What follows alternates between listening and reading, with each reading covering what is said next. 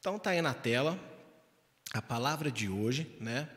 Baseada aí na paraxá da semana. Eu dividi em duas partes, né? O estudo de sexta, então essa aqui é a segunda parte, é a continuação. Se você não assistiu na sexta-feira, já está aí no site da igreja, né, no canal do YouTube. Assista para que você possa pegar completo. Mas você que não assistiu a primeira aula não vai ficar sem entender essa, ok? É, então nós vamos estar dando continuidade ao comentário, né? Que vai de Levítico 16, verso 1 até Levítico 20, verso 27. É a união de duas porções, né? Aharei Mot Kedoshim, que significam depois da morte, e santos. E o tema desse estudo dividido em duas partes, que eu coloquei para nós, é reino de justiça. Então, estamos na parte 2, no dia de hoje, né? Reino de justiça. Continuação, então, desta palavra.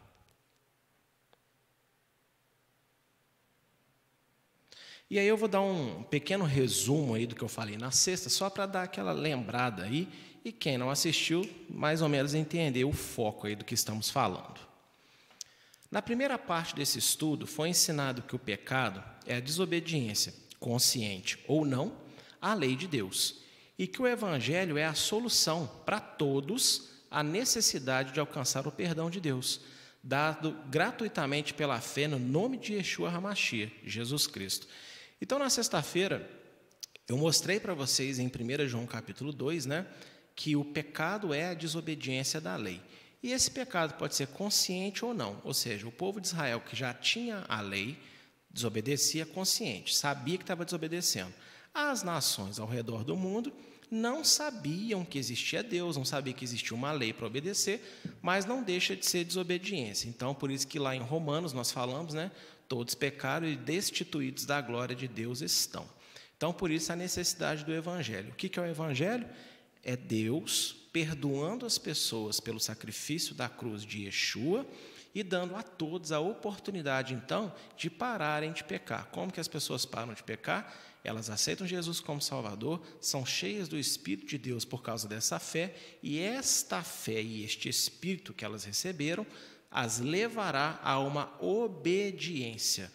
Elas já foram salvas, elas já foram perdoadas, mas agora elas vão ter que mudar o seu estilo de vida para expressar gratidão à salvação que receberam e também ao poder de Deus que receberam, né, a presença do próprio Deus.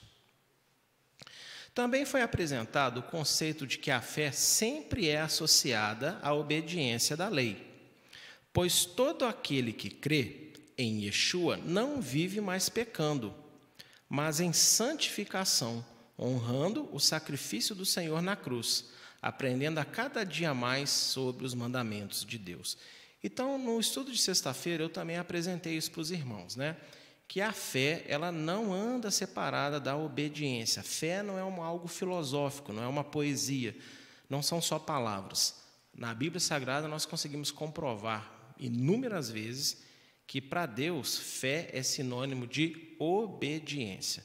Aquele que tem fé, ele vai ser levado a fazer, a praticar os desejos de Deus que estão expressados na sua lei. Então, aquele que é salvo não pode viver pecando mais, né? Aquele que é salvo, ele agora ele vai ter que trocar o seu estilo de vida. Em vez de continuar a pecar, a desobedecer, então ele vai ser levado a estar em santificação, honrando, ok? O presente, né? A graça que ele recebeu do Senhor do Senhor Yeshua HaMashiach, Jesus Cristo.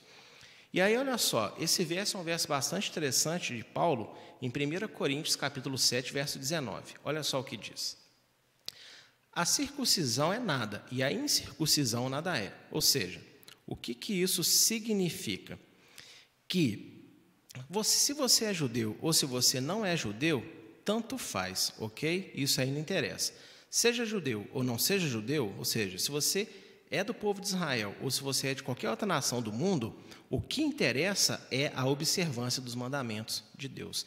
Então, o apóstolo Paulo está dizendo aí, ok? Que nós temos que obedecer a Deus e aos seus mandamentos, independente de qual povo, qual língua nós somos, porque essa é o fim de todo homem. Eclesiastes 12, 13. O fim de tudo é teme a Deus e guarda os seus mandamentos. Ok, queridos? Então, entender aí o resumo do que eu falei na sexta-feira, Então, na sexta-feira, eu dediquei toda a primeira parte para explicar essa relação de salvação e obediência por gratidão, ok? E aí, mais uma vez, o tema de hoje, né? Reino de Justiça, parte 2. E aí eu quero ler com vocês esse primeiro texto aí, que eu até li na sexta, mas que é importante eu estar repetindo. Falou mais Adonai a Moisés, dizendo: Fala a toda a congregação dos filhos de Israel e dize-lhes: Santos sereis, porque eu, Adonai vosso Deus, sou santo. Então veja que é uma ordenança direta de Deus para o seu povo, né? Eu sou santo, vocês devem ser santos. E eu expliquei na sexta-feira que Deus não quer que, que aqueles que são alcançados vivam como viviam antes e nem aprendam do mundo conceitos novos sobre certo e errado. Quem vive para Deus vive separado. A palavra kadosh, santo, é literalmente separado. E se temos que viver em santificação, nós temos que aprender a nos separar, ao invés de ficar nos misturando. E essa palavra, ela é repetida por Jesus, por Yeshua, lá em Mateus 5,48. Olha só a palavra que ele dá. Sede vós perfeitos, como é perfeito o vosso Pai que está nos céus. Gente, se Deus falou que você tem que ser santo, Yeshua, ele elevou o conceito de santidade. Ele falou, ó, hum, talvez você entenda santo de uma forma errada, então vou, vou falar de um jeito mais simples para você entender. Seja perfeito, como o Pai de vocês é perfeito. Então, Deus é santo, ou seja, Ele é perfeito. Então, nós temos que ser perfeitos também. É, e aqui, perfeição ok? Significa que você vai se esforçar para fazer o que é certo e combater o que é errado. Não significa que você não vai ter dias que você vai errar, que você vai cair, que você não vai ter momentos de fraqueza. Mas significa que você muito mais vai acertar do que errar. Amém? Então, é, eu, quando eu vejo uma pessoa que está melhor do que eu na fé, eu quero é ficar próximo dessa pessoa e não fugir de perto dela, porque ela que vai ser uma boa influência para a minha vida. Então, hashtag fique perto de quem está santo, porque é para isso que, nós, que Deus santifica as pessoas e é para isso que nós temos que nos santificar. Não só para nós, mas também para servir de exemplo para outras pessoas. Amém, queridos? Então, geralmente, o, o diabo ele vem colocar na cabeça das pessoas que estão fracas que, como ela está errando, ela tem que se afastar que ela não é digna. Isso é do diabo, isso não é de Deus. As pessoas santas, elas servem de exemplo para nós, porque afinal de contas, eu tenho que estar próximo de Jesus, de Yeshua, filho de Deus, e ele é perfeito. Então, se eu tenho que estar próximo dele, por que, que eu não vou estar próximo de outras pessoas que estão melhores do que eu, que estão se esforçando para andar mais na presença do que eu? Amém, queridos? Fique perto de quem né, é, está santo. Amém, queridos? Isso daí é muito importante. Então Deus ele dá uma ordem, sejam santos como eu sou santo, e ele também fala, ó, sede vocês perfeitos como o Pai de vocês é perfeito. Olha que interessante, ele não fala como eu sou perfeito, ele fala como o Pai é perfeito, porque o Senhor Yeshua, ele só é perfeito porque ele é a imagem visível do seu Pai. Ele é perfeito porque o Pai dele é perfeito. Então, ele veio a essa terra para nos dar o exemplo que é possível viver aqui numa carne pecadora, mas num estilo de vida santo. Amém, queridos? E aí eu tenho um verso aqui para vocês também, 1 Pedro, capítulo 1, verso de 15 a 16, muito interessante. Olha só. Mas como é santo aquele que vos chamou, sede vós também santos em toda a vossa maneira de viver Porquanto está escrito, sede santos, porque eu sou santo. O apóstolo Pedro está repetindo justamente esse verso aí de cima de Levítico 19, 1 e 2. Olha só, o apóstolo Pedro, ele vai falar uma palavra que vai facilitar ainda mais o entendimento. Olha como é que Deus é bom. Primeiro ele fala, seja santo. Aí Jesus fala, o que é ser santo, gente? É você ser perfeito. E aí que o apóstolo Pedro vai dizer assim, e o que, que significa você ser santo e ser perfeito? É você viver de forma diferente. É você não viver como o mundo vive, é você viver segundo a palavra de Deus. Então, santidade não é filosofia, santidade não é poesia, santidade não é canção, ok? Santidade não é pensamento, não é sentimento. Santidade são ações práticas daqueles que acreditam que quem lhe pede uma ação diferente é Deus. Confiam nele e aí vão fazer porque sabem quem está lhe pedindo.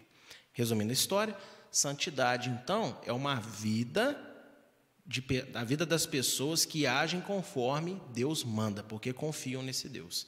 Isso é santidade para nós. Então nós temos que aprender a ter uma vida uma maneira de viver que agrade a Deus. E como que nós vamos agradar a Deus? Seguindo aquilo que está na palavra, ok? Eu não tenho nenhuma revelação é, nova do alto, diferente para dar para vocês, e a própria Bíblia fala que se alguém chegar com um novo evangelho, que seja anátema, seja maldição. O evangelho é um só.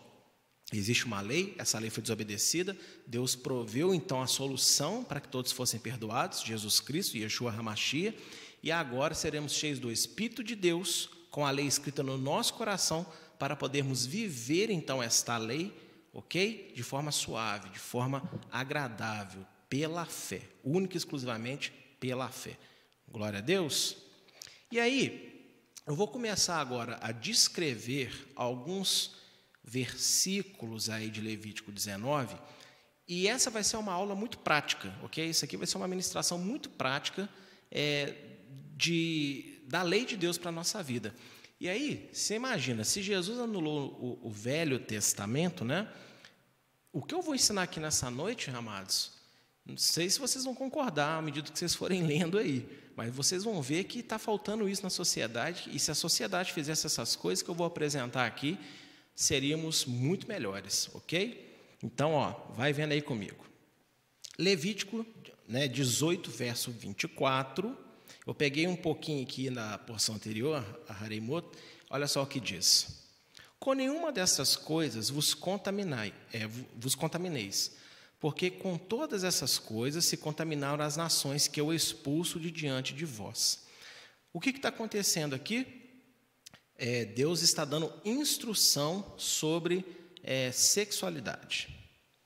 Adonai concede uma lista completa sobre quais tipos de relações sexuais são aceitas e quais são avaliadas por ele como abominações.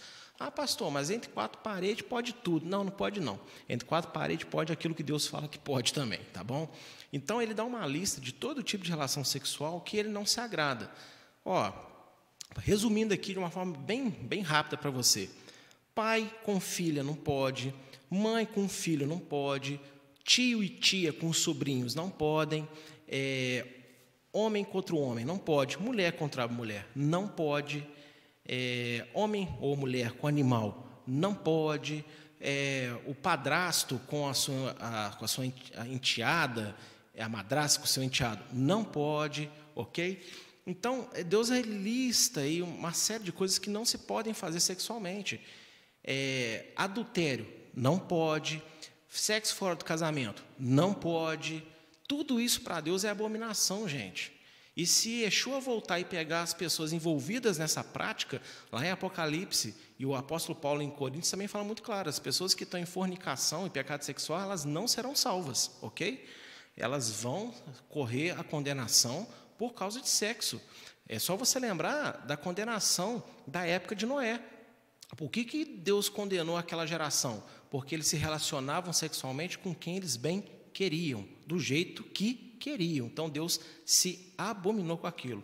O sexo foi criado por Deus para a humanidade, é algo muito bom, deve ser praticado sim, mas dentro da santidade do casamento, né, com algumas regras mínimas ali que Deus estabelece, ok? Então, Olha o que, que ele diz aí, ó. Com nenhuma dessas coisas vos contaminareis, porque todas essas coisas se contaminaram as nações que eu vou expulsar. Então Israel era mais, muito mais do que um povo salvo para falar: olha, eu fui salvo, que bonitinho. Ao ser salvo, eles se tornaram servos de Deus. E como servos de Deus, eles tinham a incumbência de exterminar aqueles povos que cometeram abominações diante de Deus e que não se arrependeram. Então, Israel se tornou um agente de juízo do próprio Deus contra os povos cananeus. E olha, é, se Deus se enojou da prática sexual daquele povo, e está trazendo um novo povo para ocupar aquele lugar, então é muito claro que Deus não queria que o povo de Israel fizesse o que eles também faziam.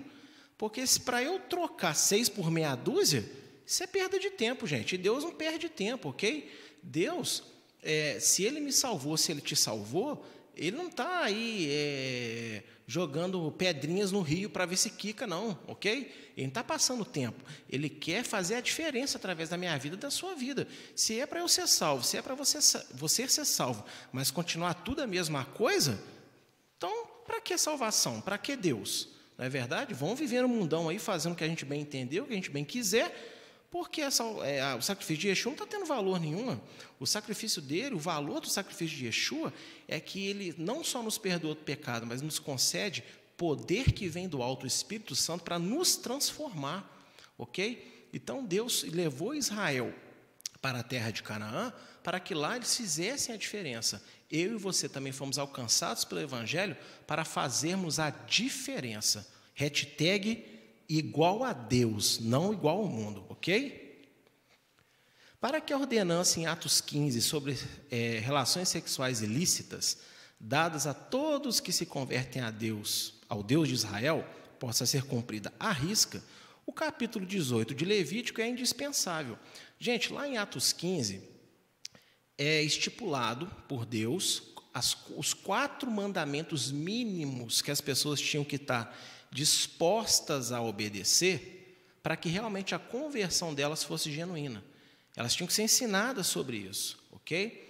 É, por quê, gente? Se você fala que aceita Jesus, que você se converteu, que você está na presença, mas você não muda um mínimo, sua conversão não é genuína, ok? E são quatro coisas mínimas que Deus exige em Atos 15. Para que a conversão seja genuína, pelo menos essas quatro coisas têm que mudar. Não significa que você vai ficar nessas quatro coisas para sempre, que a sua fé não pode ser fé de menino, né? Sua fé tem que crescer. Mas para começar a caminhada, quatro coisinhas Deus exige. E dentre essas quatro coisas, uma delas é sexo ilícito, ou seja, sexo praticado de forma ilegal. E o que é sexo ilegal? Essa listagem que está em Levítico 18 que culmina com essa informação que Deus dá. Não se contaminem com essas coisas como as nações que eu estou expulsando da frente de vocês se contaminaram. Então nós não podemos nos contaminar com todo tipo de relação sexual porque está na moda, porque as pessoas falam que não, tá nada, não tem nada a ver, porque o psicólogo X falou, porque o biólogo tal falou, porque a rede famosa da televisão é, coloca em todas as suas programações esse tipo de relação, é, fala que pode. Não, não pode, ok? Nós temos que socialmente respeitar as escolhas das pessoas, mas nós temos que ser firmes na nossa posição. Todo sexo que Levítico 18 fala que não pode, não pode, não pode, não pode, não pode, não pode, não pode, não pode, não pode, não pode e acabou. Agora, olha que interessante. Você sabia que sexo entre primos, ou seja, casamento entre primos, não é proibido? Na nossa cultura brasileira, né? É, se dois primos se relacionarem, ah, meu Deus, que absurdo! Mas, biblicamente falando, primo com primo pode. Inclusive, Deus abençoou Rebeca como esposa de quem, gente? De Isaac. Né? E Rebeca era o que de Isaac? Prima. Então, Deus ia abençoar, ia separar para Isaac uma, uma, uma noiva cujo relacionamento era abominável? Não. Então, primo com primo, gente, desculpa aí se eu estou quebrando o seu paradigma aí nessa noite, você vai ficar chocado. Meu Deus! Não, mas isso é tradição humana. Perante Deus, primo com primo, pode. Vamos aí, então, Levítico 19, verso 3. Cada um temerá a sua mãe e a seu pai, e guardará os meus sábados. Eu sou o Senhor vosso Deus. Gente, isso aqui é muito claro, né? Você vai temer sua mãe e seu pai, respeitar pai e mãe e guardar o sábado, né? Sábado não é domingo, sábado é sábado. Mas olha só, eu fiquei muito pensativo montando essa, esse estudo. Por que, que Deus coloca honrar pai e mãe junto com a guarda do sábado? E eu acredito que eu recebi do alto uma revelação para nós aí, amém? Assim como o sábado atesta sobre a criação do universo e daquele que o criou, também os pais de uma pessoa são um testemunho de sua existência.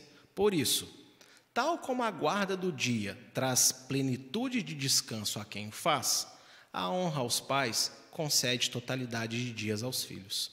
Ou seja, gente, é, para Deus, quem honra pai e mãe vai ser abençoado da mesma forma, né, que quem é, guarda o Shabat é abençoado.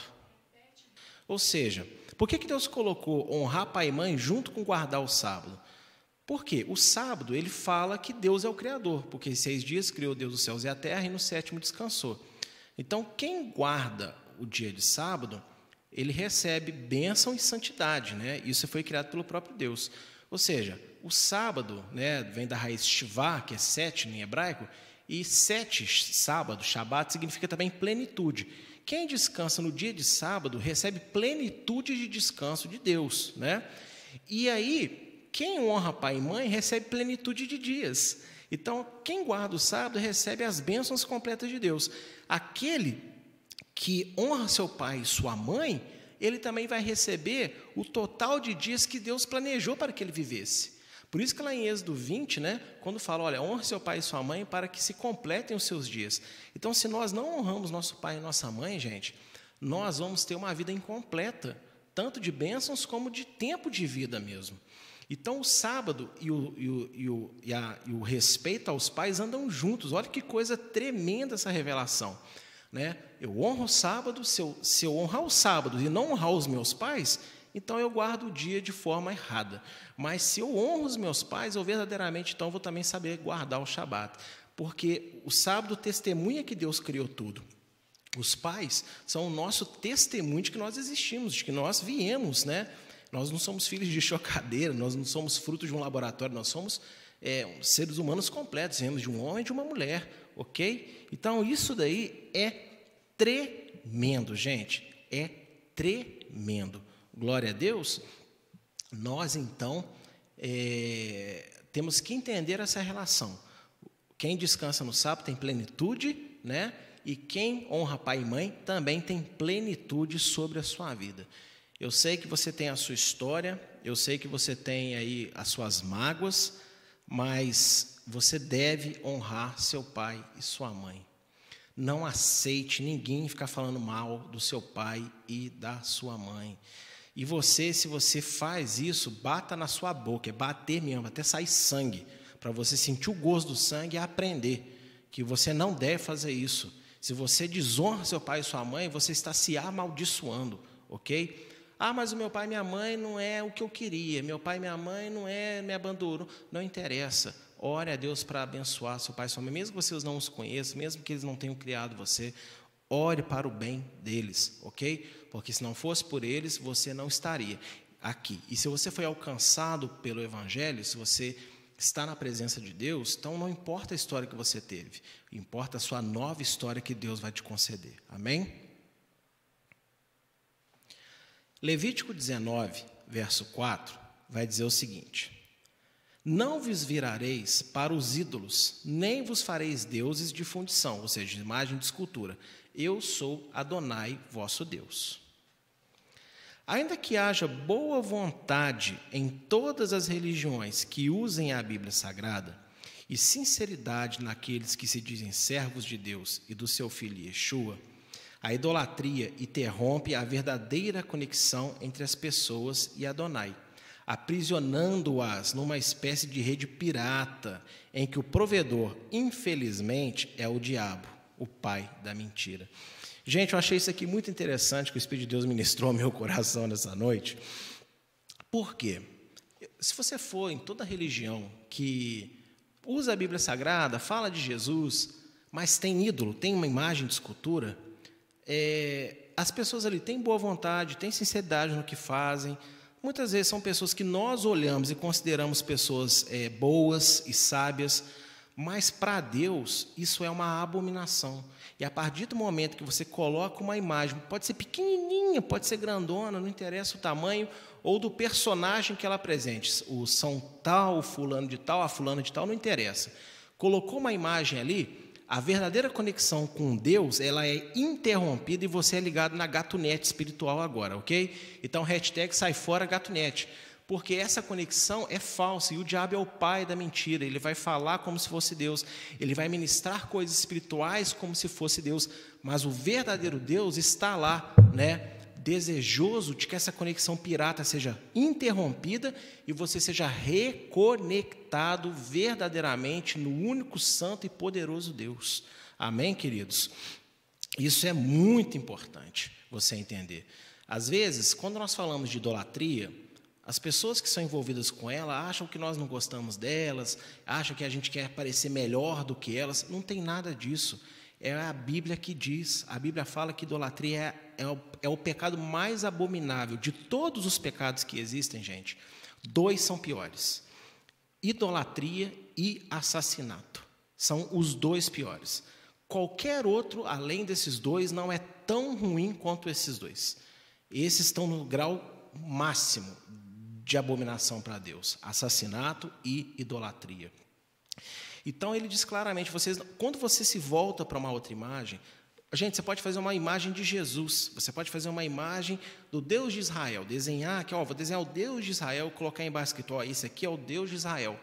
Quando você faz isso, e lá no capítulo, é, lá em Coríntios e também no capítulo 1 de Romanos, Paulo ele fala que quem adora ídolos está adorando a demônios sem saber.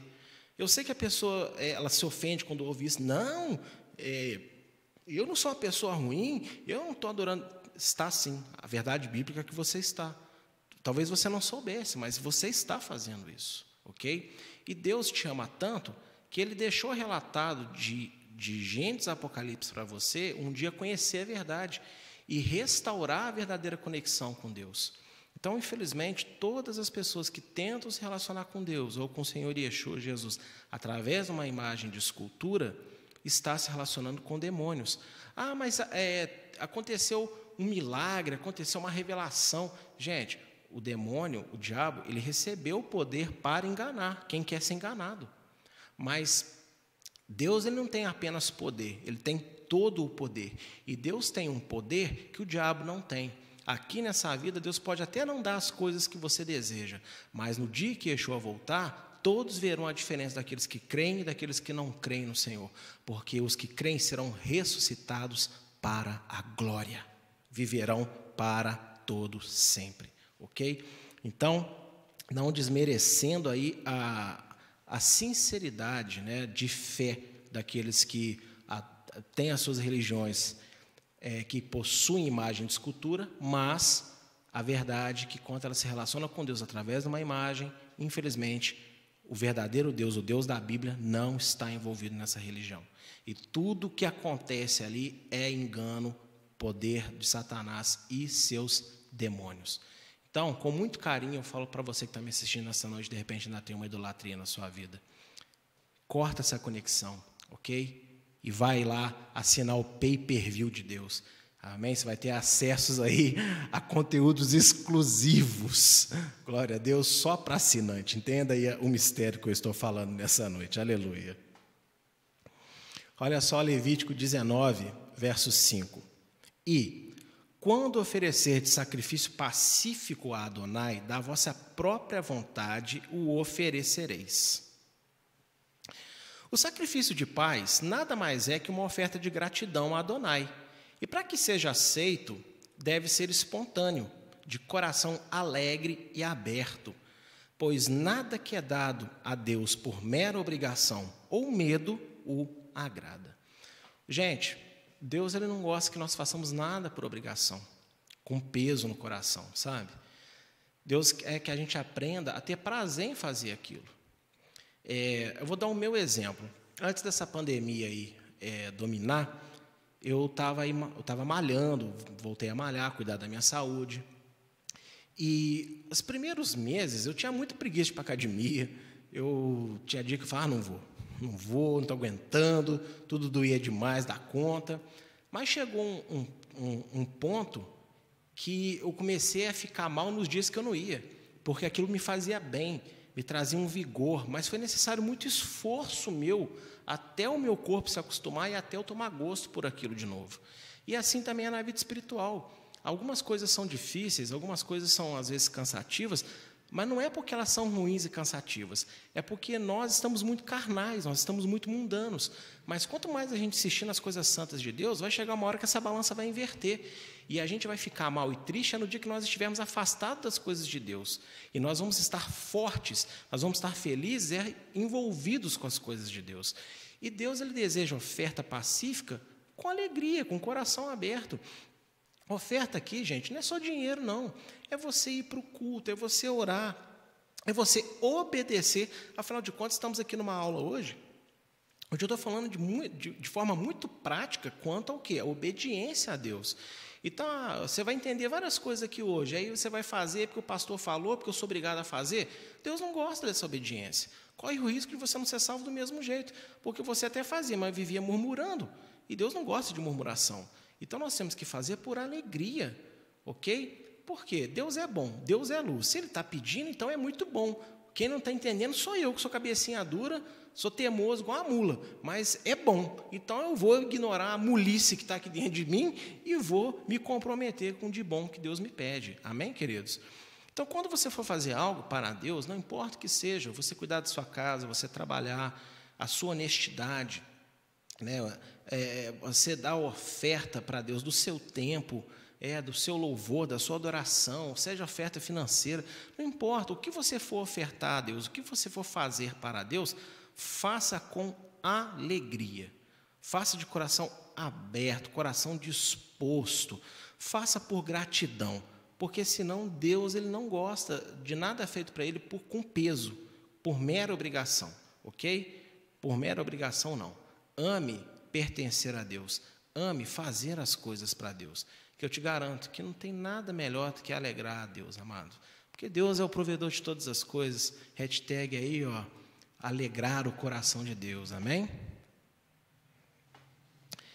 É, Levítico 19, verso 10, vai dizer o seguinte: Semelhantemente, não rabiscarás a tua vinha, nem colherás os bagos caídos da tua vinha, deixá-lo-ás ao pobre ao estrangeiro. Eu sou Adonai vosso Deus. O que, que significa isso aqui? É, você não vai sair colhendo o, o, as uvas, os cachos que caírem pelo chão, ok? E o que, que eu quero dizer com isso para vocês? Assim como Adonai viu a aflição dos israelitas no Egito, eles também deveriam ver o desespero dos necessitados e sempre reservar parte da sua prosperidade para ajudar os excluídos na sociedade. Ô, gente, isso aqui é uma coisa que nós falamos assim demais da conta. É, nós não podemos gastar toda a nossa renda só conosco.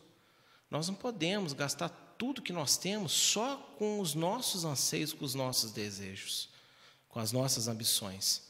É, Deus, quando Ele libertou Israel, Ele falou: vocês sabem o que é ser escravo, gente. Vocês sabem o que é passar fome. Vocês sabem o que é estar pobre.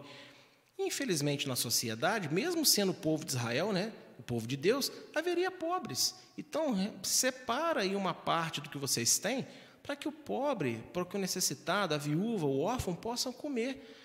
E nós temos que aprender a reservar parte daquilo que nós somos abençoados para suprir a necessidade, gente, das pessoas. É, eu ali na igreja, eu não gosto de ficar falando, ah, porque nós demos cesta para fulano, cesta para ciclano. Mas durante essa pandemia, a igreja pegou tudo que tinha e saiu distribuindo para os irmãos em Cristo, primeiro, né, mas também para outros que não são, daquilo que tinham necessidade. Por isso que a gente precisa de estar sempre repondo a assistência social, né? E a gente tem que ter o coração disposto, porque muitos de nós passamos necessidade na nossa vida, passamos fome, passamos aperto. E aí a gente, é, quando está na bonança, quando está tudo bem ali, a gente não quer dar, a gente mão de vaca, gasta tudo só com a gente.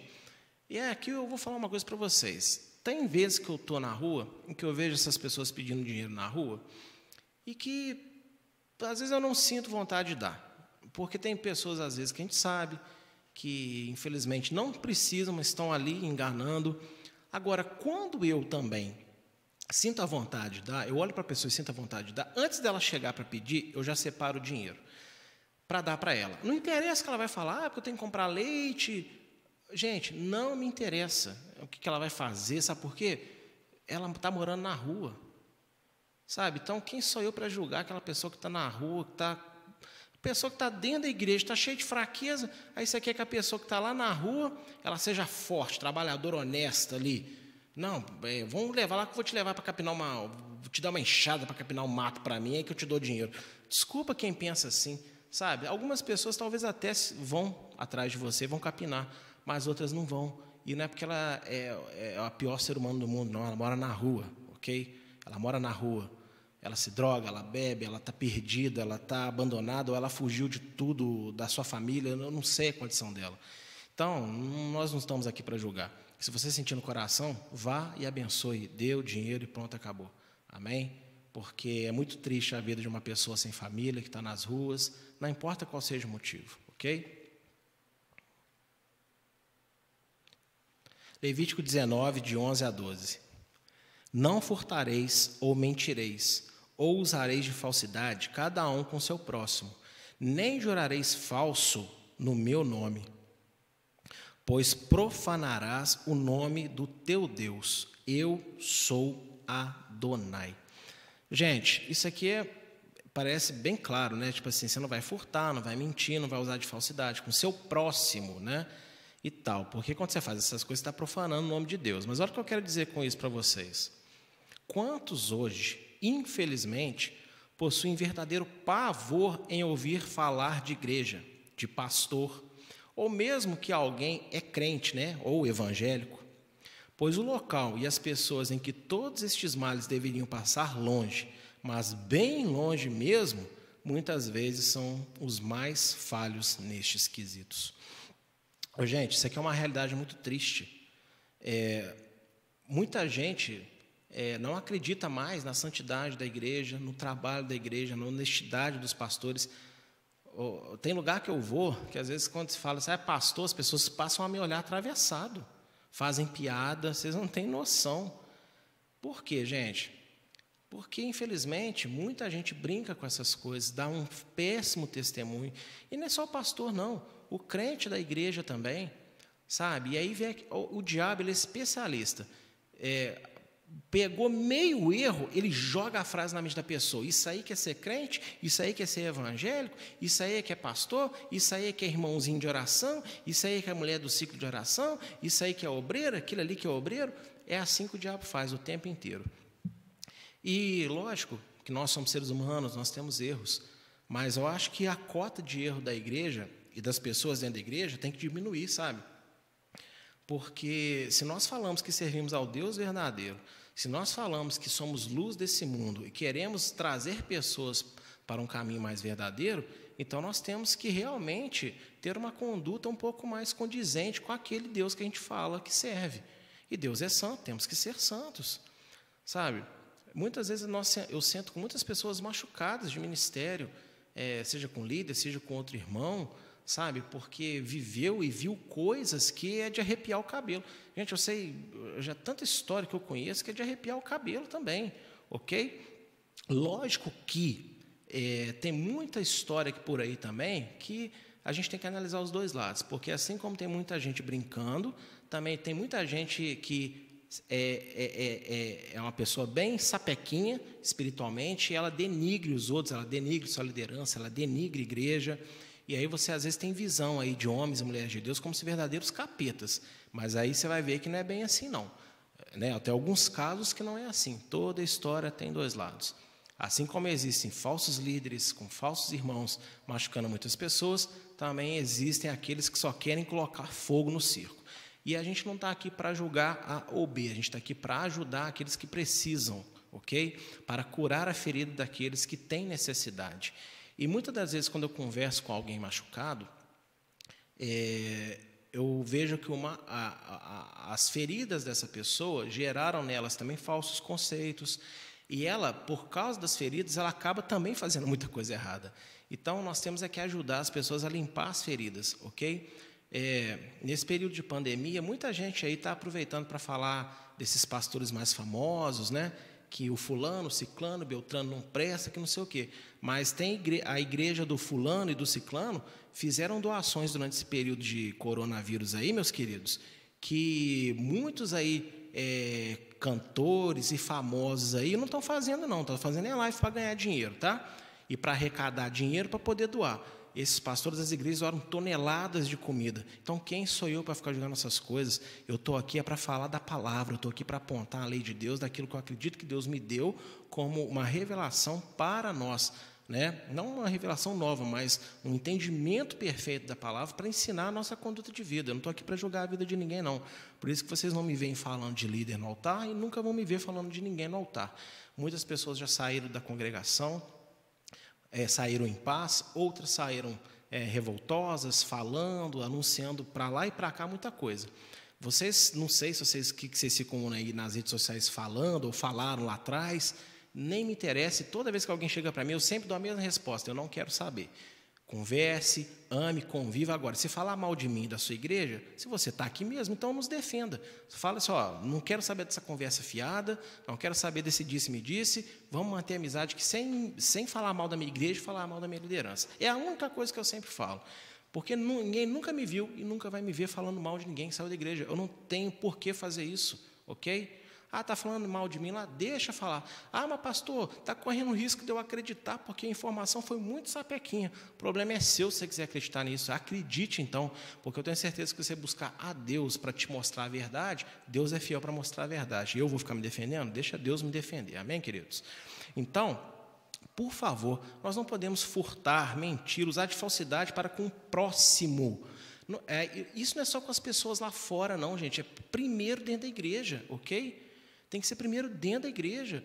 É, irmão alfinetando irmão. É, e a alfinetada hoje ele é via WhatsApp, né? Status do WhatsApp, é post de Instagram, é post Facebook. E eu acho deselegante, eu não quero falar outra palavra, vou falar essa palavra, né? É deselegante. É muito deselegante assim quando as pessoas ficam alfinetando umas aos outros em, em, em rede social. É a coisa mais deselegante que eu conheço. Sabe? Tipo assim, a rainha da Inglaterra né? Você imagina se você chegar na feira de domingo aqui de Juiz de Fora e ver a, a rainha da Inglaterra comendo pastel com a mão e caldo de cana, é, lambendo o copo. Você vai falar, nossa, essa rainha da Inglaterra, deselegante. Né? Nós podemos fazer isso, mas a rainha da Inglaterra fazer isso é deselegante. Então, um crente que fica alfinetando o outro também em rede social, para mim está nesse mesmo nível. É, perdeu totalmente a compostura. Como diz a pastora Daniela comigo, né? perdeu o pedigree, ok? Virou vira-lata. Então, que nós possamos usar de honestidade uns com os outros. Amém? Porque é muito feio quando as pessoas, infelizmente, olham para nós como crentes, como evangélicos e têm má impressão de nós. Vai ter quem faça isso, mas nós temos que andar na contramão, né, é, mostrando para as pessoas que existem aqueles que brincam, mas nós somos sérios. Amém? Hashtag eu quero ser sério. Olha só o que diz em Levítico 19, verso 13: Não oprimirás o teu próximo, nem o roubarás. A paga do diarista não ficará contigo até pela manhã. Um verdadeiro servo de Deus não abusa da boa vontade das pessoas e tampouco de sua necessidade. Se contrata o serviço ou compra algo, honra o combinado, paga o que deve não faz barganha inadimplente. Isso aqui foi uma expressão que eu inventei para falar aqui. Ô, gente, o que tem de crente aí, né? Que, ah, eu vou, eu vou fazer, não sei o quê. E sabendo que não tem dinheiro para pagar, sabendo que não vai ter como fazer aquilo depois, aí contrata um serviço, é, compra não sei o quê, pendura aí, por aí vai esse tipo de coisa, e depois não paga. Misericórdia, gente. Não pode ser assim. Sabe por quê? As pessoas dependem do seu dia a dia. É 10 reais, para você pode ser, parecer bobeira, porque você já está devendo mil, aí você pensa assim, ah, já estou devendo mil, dever mais 10 não vai mudar a minha vida de devedor. Mas o, o coitadinho lá que você enrolou 10 reais, para ele faz diferença. E Deus, Ele julga essas coisas, viu? Você não pode fazer isso se você não tem dinheiro, se você não tem condição, então não vá fazer isso ok? Não enrola. Não importa se é uma grande empresa ou se é um vendedor de porta a porta. Você não pode ficar enrolando, ok? Você não pode fazer isso. Não é papel de servo, de serva de Deus, não, gente. Combinou, honra com combinado. E o que é essa barganha inadimplente que eu deixei entre aspas aí? Né? É você vai comprar uma coisa que custa 100 reais e você sabe que no mês que vem você já está devendo 500. Aí você compra sabendo que não tem o 100 e não tem de onde tirar. Quando chega no mês que vem, você fica, passa o mês inteiro bolando a desculpa esfarrapada. Não, sabe o que aconteceu? É que eu estou me enrolando, é que não sei o quê, é que blá blá blá, é que blé blé blé. Ou seja, você já faz a maracutaia já pensando na desculpa certa. Ô, gente, isso é terrível, isso não pode estar no meio do povo de Deus. E eu vou falar a verdade para vocês, tá? Corre o risco aí que se Jesus voltar hoje, mais da metade da igreja no mundo está envolvido com essa maracutaia espiritual aí, com essa sem vergonhice gospel aí. E, gente, nós não podemos fazer isso, nós não podemos oprimir o nosso próximo, roubar dele o pão de cada dia dele. Se fosse com você, você não gostaria que ninguém te roube. Você vira aí um, um macho, um, né, um, um macho, oh, e vira uma fêmea né, muito violenta aí, né, roda, a, roda tamanca, levanta tamanca, sei lá como é que diz aí, sobe no salto 25, 38, sei lá se existe isso para poder brigar pelos seus direitos. Então, quer dizer, nós vamos fazer isso com, com o próximo? Nós não podemos fazer isso. E olha, muitas vezes eu já vi muita gente falando assim: ah, eu vou fazer um negócio. Quando eu fui comprar o meu o Voyage, né? Hoje eu, eu não estou com o Voyage mais, mas quando eu fui financiar o Voyage, gente, eu lembro que eu fiz tudo direitinho, documentação no banco, mandei. A ficha foi aprovada, mas aí teve um, tinha um asterisco, eu tinha que conseguir um, um avalista, né? Por quê? O, o, gerente ele me ligou todo sem graça e falou: olha, o senhor fica, o senhor me perdoa e tal, mas é porque. Eu falei: não, pode falar o que foi. Não, é o que, que acontece? Você tem condição aqui, né? Só que a sua profissão é considerada profissão de risco para o banco. Eu falei: o que, que significa isso? É porque, infelizmente, o banco já sofreu muito calote de pastor. Gente, eu estava aqui em casa no telefone, esse cara devia estar lá do outro lado do Brasil, sei lá onde que ele estava me ligando lá do banco. A, a, minha vontade era de sair correndo da sala, enfiar a cara dentro do vaso, cheio de cocô, de xixi lá e dar descarga. Porque que coisa vergonhosa, nojento, né? Mas, pois é. Gente, foi muito vergonhoso isso. Eu fiquei assim, meu Deus do céu. Meu Deus do céu. Eu fiquei com muita vergonha dessa situação sabe? Muita vergonha. Quando eu conheci o pastor Vitor, vou falar isso aqui. Eu fui na padaria dele, né? É, quando eu, a gente começou a andar junto mesmo e tal, e ele foi lá para a igreja. Aí um dia eu fui lá conhecer a padaria, cheguei lá, lanchei e tal. E aí eu fui no caixa para pagar. Aí ele tá assim, não, tá tranquilo, tá tranquilo o quê? Não, não. Aí eu, Armados, olhei assim falei, ah, entendi. Olhei na cara dele, ele sabe que é verdade. Se tiver, ele, vai, ele pode testemunhar, né? É, eu virei para ele e falei o seguinte: falei, ó, oh, Pastor Vitor, eu acho que você deve estar acostumado aí com, com tipos de pastor que chega aqui, ou irmãos que chega aqui, come e fala, ô oh, irmão, fica na benção, tipo assim, aí você fica sem graça de cobrar que é pastor, né? Aí ele riu todo sem graça para mim. É, eu falei, não, mas comigo não é assim não. Quanto que deu o lanche? Fui lá e paguei o lanche. Entendeu? Hoje, de vez em quando, é, ele às vezes me dá alguma coisa que ele quer me dar. Amém. Mas assim, pode perguntar para ele qual o dia que eu cheguei na padaria dele lá, almocei, comi, fiz a limpa lá e, tipo assim, bati nas costas dele fica tudo tranquilo. Todas as vezes que eu não tinha o dinheiro na hora, eu falei assim, pastor, no culto amanhã ou depois de amanhã eu te dou. Chegava lá, o dinheiro estava na mão dele ok? Então, é, que vocês aí aprendam a ter honestidade aí uns com os outros, tá? Porque isso não é papel de crente e na nessa igreja, tá vendo aí nessa telinha aí que vocês estão vendo da live? É, se você olhar para cima aqui, ó, olha para cima, tem um rolinho da Torá tem o símbolo da igreja e lá está o nome da igreja, né? Pois é, aqui na igreja evangélica Eliahu não é assim que nós aprendemos, não, tá? Então tenha caráter, por favor, e seja honesta aí com quem você contrata e também seja honesta aí com as compras que você faz. Eu estou vendo aqui que é, eu acho que o Bruno está reclamando da conexão, mas aqui no meu retorno, Bruno, dessa vez não está travado não. E parece que acho que aqui está normal. Tenta reiniciar o seu roteador, só tirar o, cabo, colocar de novo, pode ser alguma coisa assim nesse sentido. Olha aí Levítico 19, verso 14. Não amaldiçoarás ao surdo, nem porás tropeço diante do cego, mas temerás o teu Deus. Eu sou Adonai. Que absurdo, né, gente? Imagina o cego, o surdo, você está amaldiçando, ô oh, surdo miserável, né? E não ouve. Aí você vai e coloca ali uma pedra no caminho do, do, do cego. Será que é tão óbvio assim, gente? Olha só o que, eu quero, né, que Deus está querendo dizer com isso. Jamais se deve tirar proveito da inocência ou dificuldade de alguém. Uma pessoa cega, uma pessoa surda, ela tem uma dificuldade, ok? E aqui tem um sentido espiritual também. Às vezes a pessoa não está enxergando a situação, a pessoa não está entendendo a situação. Então, meus irmãos, é, deixa eu falar uma coisa aí para vocês.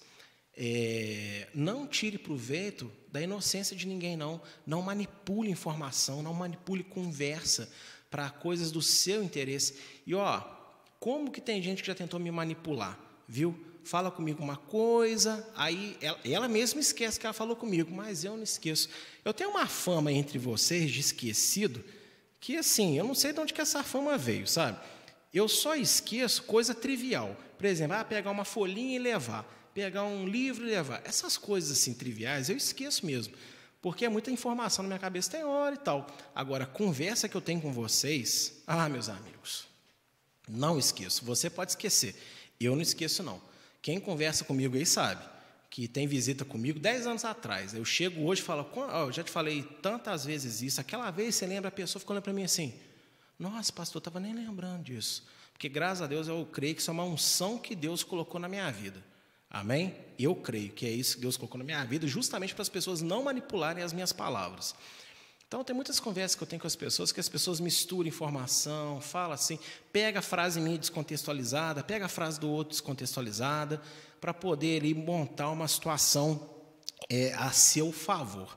Mas, gente, por favor, não vamos abusar da boa vontade, da inocência das pessoas, da dificuldade das pessoas, gente. Pelo amor de Deus, nós não podemos fazer isso.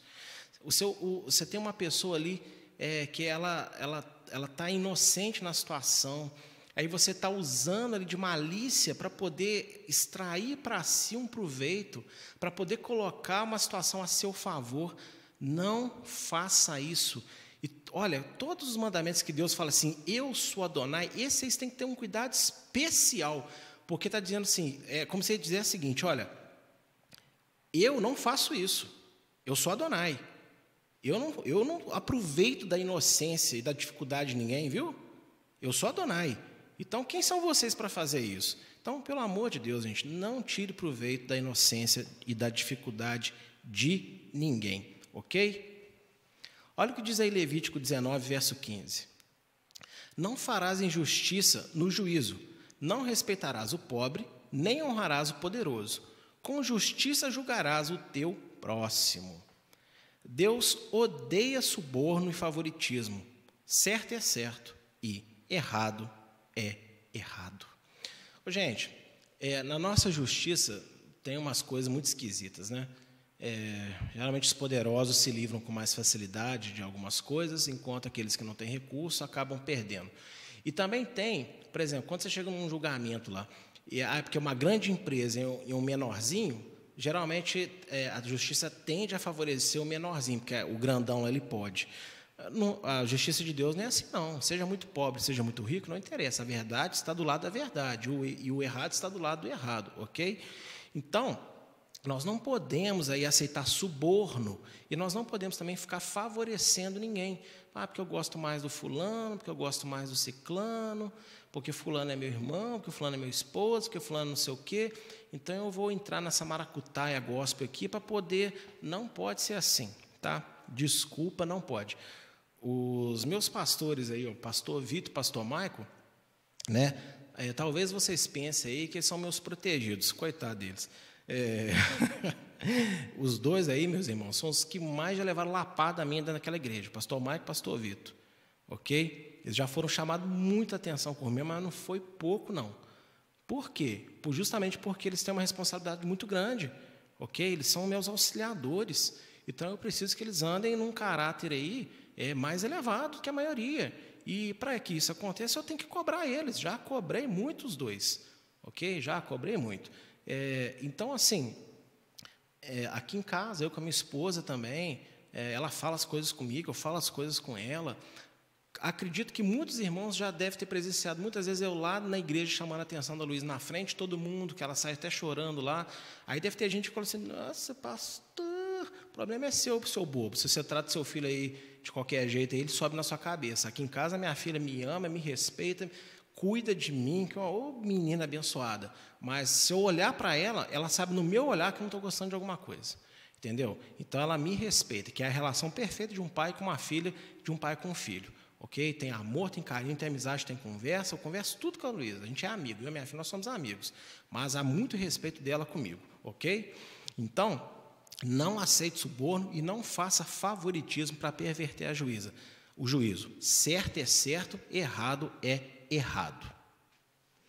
Levítico 19, 16, olha só o que fala. Não andarás como mexeriqueiro entre o teu povo, não te porás contra o sangue do teu próximo. Eu sou Adonai. A Lachon Hará, o que é Lachon Hará? Lachon Hará é a palavra hebraica para maledicência, a língua má. É comparada à lepra da alma, portanto, fuja dela. Ô, gente, eu não posso ficar envolvido em fofoca, não posso, e acabou.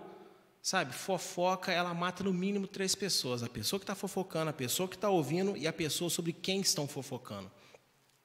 Como eu disse aqui anteriormente, toda história tem dois lados, no mínimo, no mínimo, dois lados, ok? Tem um lado A e tem um lado B. Se a gente for levar para a plenitude, tem três: qual? O lado A, o lado B e o lado de Deus, porque às vezes nem o A nem o B estão certos. Quem está certo é Deus nessa história. Então, gente, não fica se envolvendo em conversa fiada, ok? Isso não leva a lugar nenhum, isso não, não, acrescenta nada. Não, eu só quero desabafar. Vai desabafar com o travesseiro, vai desabafar com Deus, sabe? Vai desabafar com a sua liderança que é sábia em te aconselhar, mas não fica aí desabafando aí, sabe? Tem gente que eu não entendo esse desabafo, né? Desabafa aqui, aqui. Aí não ouviu o que queria, vai desabafar lá. Não ouviu o que queria, vai desabafar lá também. Tá doido, vai, vai morrer de desabafar aí. Desabafar deve ser remédio, porque tá desabafa com 30 pessoas e não tá bom, sabe? Pelo amor de Deus, gente. Não ande com mexeriqueira entre o povo. Isso é muito claro. Pessoas que criando confusão. E nesse, nesse momento que nós estamos vivendo no Brasil, está cheio de mexeriqueiro, gente. Está é, tá cheio de gente falando isso, falando aquilo. Lógico que a gente tem que se manter informado, mas toma cuidado com os tipos de informação que vocês absorvem. Eu quero abrir um pequeno parênteses. Pequeno, pequeno, pequeno, pequeno parênteses aqui para vocês. Tá? É todos esses sites que ficam falando de nova era, que ficam falando de teorias de conspiração, é, que se, se, tiver lá assim, não pode falar de Jesus, que o nome dele é Arushua, e Alshua, é, Chihuahua, sei lá, porque esses nomes esquisitos que eles inventam, foge dessas porcarias, porque não presta. Eu estou falando para você de experiência, ok? Não presta, só vai te fazer mal, vai ter coisas envolventes lá, mas daqui a pouco vai te levar para o precipício. Então não se envolve com essas coisas, sabe?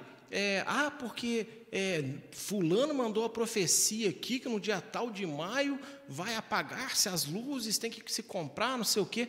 Ô, gente, depois que está a pandemia aí, depois que tudo já aconteceu, aí os outros vêm querer profetizar, ah, desculpa, sabe? Se você quer perder tempo com isso aí, perde. Mas não, não, eu não vou perder tempo. E, se possível, evita de ficar me mandando todo tipo de vídeo conspiratório para ver se eu dou o meu aval, porque eu não tenho tempo para assistindo milhares de videozinhos aí, inúteis aí, que não levam a lugar nenhum. Estou falando para um montão de gente, para um monte de vocês mesmo. Me manda coisa boa para assistir. Coisa aí que é idiota, ele me manda porque eu não quero avaliar, não quero saber e tenho raiva sabe? Ficar perdendo tempo com isso, e fico com vontade de esganar vocês que ficam perdendo tempo com isso, avaliando, ah, será que isso aqui é importante? Vai estudar a palavra, vai estudar Apocalipse terça-feira comigo, você ganha muito mais fazendo essas coisas. Levítico 19, verso 26, olha o que fala.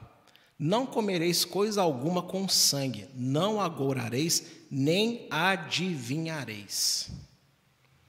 A ingestão de sangue é um total desrespeito com o Criador da vida, Deus. Por isso, ele associa tal atitude ao agouro e adivinhação. Gente, agouro é tipo profetizar o futuro. Né? Adivinhação é coisas que já aconteceram estão acontecendo. O agouro é quando a pessoa fala que vai acontecer algo, está agorando, entendeu? Está tá profetizando para frente, né? um acontecimento futuro. já que esses desrespeitam sua onisciência, ou seja, apenas Deus sabe tudo. Gente, olha só, Deus ele associa comer sangue com adivinhação, com espíritos demoníacos de adivinhação e agouro. Por isso que a maioria das religiões é, que tem muito poder espiritual, contrário à Bíblia Sagrada, geralmente é, os seus sacerdotes eles são é, consagrados com ingestão de sangue. Se você fizer uma pesquisa, você vai ver que a maioria dessas religiões que envolvem muito ocultismo, elas vão comer sangue. Os seus sacerdotes, quando consagrados, vão comer sangue. Ok? Então, isso aí tem algum princípio muito ruim por trás disso. E olha, fica aqui a dica, gente: não coma sangue, por favor.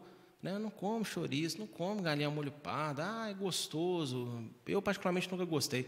Mas tem alguém que gosta, acha interessante. Deus é tão bom que a gente veio da terra, então a gente poderia ter que pegar um prato de terra e comer terra. Mas Deus ele é tão bom que da terra ele criou inúmeros, incontáveis legumes e vegetais e tipos de carne para você poder comer, se deliciar, sabe? E aí você quer comer logo uma coisa que não pode. Gente, não come sangue não, por favor, me ajuda aí, ok? Quem come sangue aí está no mesmo nível para Deus que o agoreiro, ok? Então eu acredito que a pessoa que come sangue ela traz sobre si também muitas maldições. Levítico 19, 28 vai dizer assim: Pelos mortos não dareis golpes na vossa carne, nem fareis marca alguma sobre vós. Eu sou Adonai. Nunca, preste bastante atenção, hein? nunca, jamais Qualquer tatuagem será para a glória de Deus, pois tal costume tem sua origem associada à lamentação pelos mortos e à adoração aos falsos deuses. O servo que a faz, ou seja, continua fazendo, ou já fez, né, mesmo na época da ignorância, deve se arrepender. Ô, gente, muitos dentre vocês aí, ninguém precisa se manifestar, mas quantos de vocês na igreja presenciaram eu expulsando demônios de pessoas por causa de tatuagem.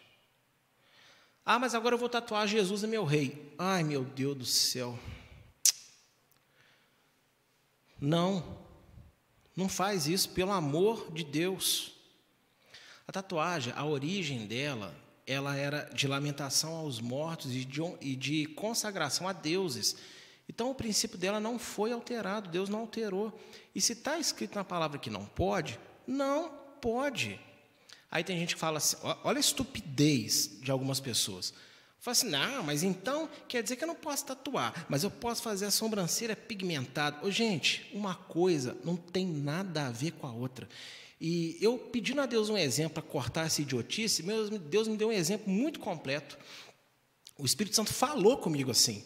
É, pergunta para as pessoas na live se fazer aborto, segundo o meu espírito, é crime. O que, que vocês acham, gente? abortar é crime? Sim ou não? É, não é? Fazer aborto é crime. E aí o Espírito disse assim: Mas e se for comprovado que a criança está morta lá dentro e já não tem mais o que fazer? Então pode-se provocar o aborto? Toma aí. Aborto é crime, quando há vida. Mas se não há vida, então o aborto é necessário. Não é assim? Porque o que é é, nem sei falar, coletagem, coletagem, é um aborto. Só que já não há mais vida lá dentro. Então a pigmentação aqui da sobrancelha quando faz é um processo é um processo estético, não tem nada a ver com se tatuar desenhos na pele, gente. Me ajuda aí, ok? Por favor, tenha um pouquinho de maturidade, porque, né? Para o desobediência qualquer coisa é desculpa, né? Então, tatuagem não pode. Você que é tatuado aí, que já renegou a tatuagem em nome de Yeshua, pelo amor de Deus, não vai comprar é, produto. É, se é que existe produto, que eu tenho dificuldade de acreditar nisso, produto que esfrega e colore a tatuagem de novo, retocar a tatuagem. Ah, eu não gosto, mas só vou retocar porque está apagadinha. Não, não faz isso não. Pelo amor de Deus. Você vai lá reforçar a maldição. Você já foi liberto, você foi orado, você foi consagrado, você foi ungido. Né? Aí você vai voltar para a maldição? Não faça isso. Gente, e é incrível, a pessoa quando ela sai da igreja, quando ela sai da presença de Deus com força, parece que uma das primeiras coisas que ela faz, ela vai lá e quer justamente fazer isso, é tatuar. Ai, meu Deus do céu. Mas, enfim, né? Por favor, Tome cuidado com isso. Se Deus falou que não pode, não pode. Amém? Levítico 19, 29 vai dizer assim: Não contaminarás a tua filha, fazendo-a prostituir-se, para que a terra não se prostitua, nem se encha de maldade. Gente, a prostituição sexual de qualquer tipo é uma verdadeira calamidade, destruindo com violência qualquer território, ambiente, família e vida. E aqui, é, eu quero falar de uma prostituição que é a mais feita nos nossos dias, que se chama pornografia. Ok? Pornografia. É, meus amigos, quando dentro de uma casa, de uma família, dentro de um ambiente, né, dentro de uma nação, há muita prostituição, aquele ambiente, aquela casa, aquele território, a vida da pessoa em si, ela, ela vai se encher de maldade, ela vai se encher de violência. Por isso que muitas das vezes é, o homem ou a mulher envolvido com pornografia fica muito raivoso, fica muito brigão, acontecem discussões dentro de casa do nada, no, na, na, na, no trabalho briga do nada. Por isso que o Brasil é violento do jeito que é, porque o Brasil é conhecido como o país da prostituição. A propaganda lá fora, e eu estive lá fora, é verdade, é que aqui vem e é sexo fácil, pagou, levou. Não é verdade? Hum, infelizmente, é, a realidade brasileira é essa mesmo, né? Misericórdia. Mas, homem, mulher, porque hoje em dia eu não posso falar só homem, já muita mulher que está envolvida com pornografia também. E quando você está envolvido com pornografia, você se torna violento sem perceber. Você se torna raivoso, respondão, respondona, sabe? Qualquer coisa é motivo para brigar. Isso é um princípio espiritual. A terra se enche de maldade, a sua casa se enche de maldade, de briga, de violência, o seu trabalho, tudo perde a, a, a, a tranquilidade ao seu redor. Então, misericórdia, meus amigos. Vamos combater a pornografia, por favor ok? É, não existe é, nada inocente, não. Participou, se envolveu, não vai prestar. Tome cuidado, porque a prostituição enche a terra de maldade. E eu quero é paz na minha casa, eu quero é paz na minha vizinhança, eu quero é paz é, na minha igreja, na minha nação. E você, o que, que você deseja na sua família? Amém? Então, combata a prostituição e combata, acima de tudo, a pornografia. Porque o número de evangélicos, de cristãos envolvidos com isso é muito, mas muito alto mesmo, infelizmente. Essa acessibilidade, essa facilidade né, que tem aí no celular, na rede social, sabe? Ela é muito complicada. Esses grupos de WhatsApp aí que as pessoas te convidam, graças a Deus que eu não, eu não gosto de grupo, não faço parte de grupo, o único grupo que eu faço parte é dos pastores da Eliahu, né? Só. E acabou. Entendeu? E lá também é uma mensagem a cada seis meses que aparece lá alguma coisa que a gente tem que se comunicar lá. Mas eu não e os outros me chamam, ai pastor, faz parte, por favor. Não, não faço, não quero, não vou, não vou, não quero, não vou. Estou protestando, sou protestante. Não vou fazer parte, entendeu? Então, assim, cuidado com esses grupos que as pessoas te chamam, porque antigamente era por e-mail, né? No e-mail vinha as besteiras. Agora e-mail é assunto sério e os grupos de WhatsApp são para manifestar bobeira. Tome cuidado. Não assiste essas propagandas de aplicativo que começa lá a popozuda dançar lá, nem sei se essa palavra que hoje em dia deve estar ultrapassada, mas também não quero saber a nova, é, que começa a dançar lá e o bonitão tira a camisa, rasga, sei lá. Gente, começou com isso, foge, tira, fecha, escapa. Tem coisas sérias que às vezes você acessa que realmente está ali, muitas vezes essas propagandas muito ruins, mas foge disso, ok? Porque a partir do momento que você começar a se envolver com um pouquinho com isso, você vai chegar no fundo do poço e esse fundo do poço vai trazer violência. Amém, queridos? Bem, conclusão então da aula de hoje. Ouvir constantemente uma mesma afirmação pode até ser cansativo, mas se ela for verdadeira, então a sua repetição deve acontecer quantas vezes forem necessárias até que o maior número de pessoas possíveis estejam totalmente envolvidas e dedicadas com esta afirmação. Por que, que eu estou falando isso? Porque, pastor, De novo, você está falando de lei, de mandamento, que a fé tem que obedecer. Ai, ai, é, ai, de novo. É de novo, sabe por quê? Porque se é verdade, eu tenho que falar o tanto de vezes que for possível até todo mundo entender. A verdade é que a gente fala, fala, fala, as pessoas pouco entendem e quando entende, pouco pratica. Então, quando todo mundo tiver entendido perfeitamente, quando todo mundo estiver fazendo ali o melhor possível do que podem fazer, aí talvez eu mude a história. Amém? Talvez, mas eu não vou, estou pensando se eu vou mudar mesmo, acho que não. E aí está o verso aí que para finalizar, 1 João capítulo 3, verso 5. Porque este é o amor de Deus, que guardemos os seus mandamentos e os seus mandamentos não são pesados. Você quer viver no amor de Deus? Você quer amor de Deus na sua vida? Guarde os mandamentos. E hoje foi uma aula, acredito eu, né, muito prática sobre a lei de Deus, do que se deve e não se deve fazer. Tem muito mais coisas, mas eu acredito que nós englobamos aqui bastante coisas que você deve concordar comigo. Se a nossa sociedade tivesse um pouquinho de comprometimento com essas coisas, estaríamos muito, muito melhores. Hashtag amor de Deus é amar a lei. Amém, queridos? Glória a Deus.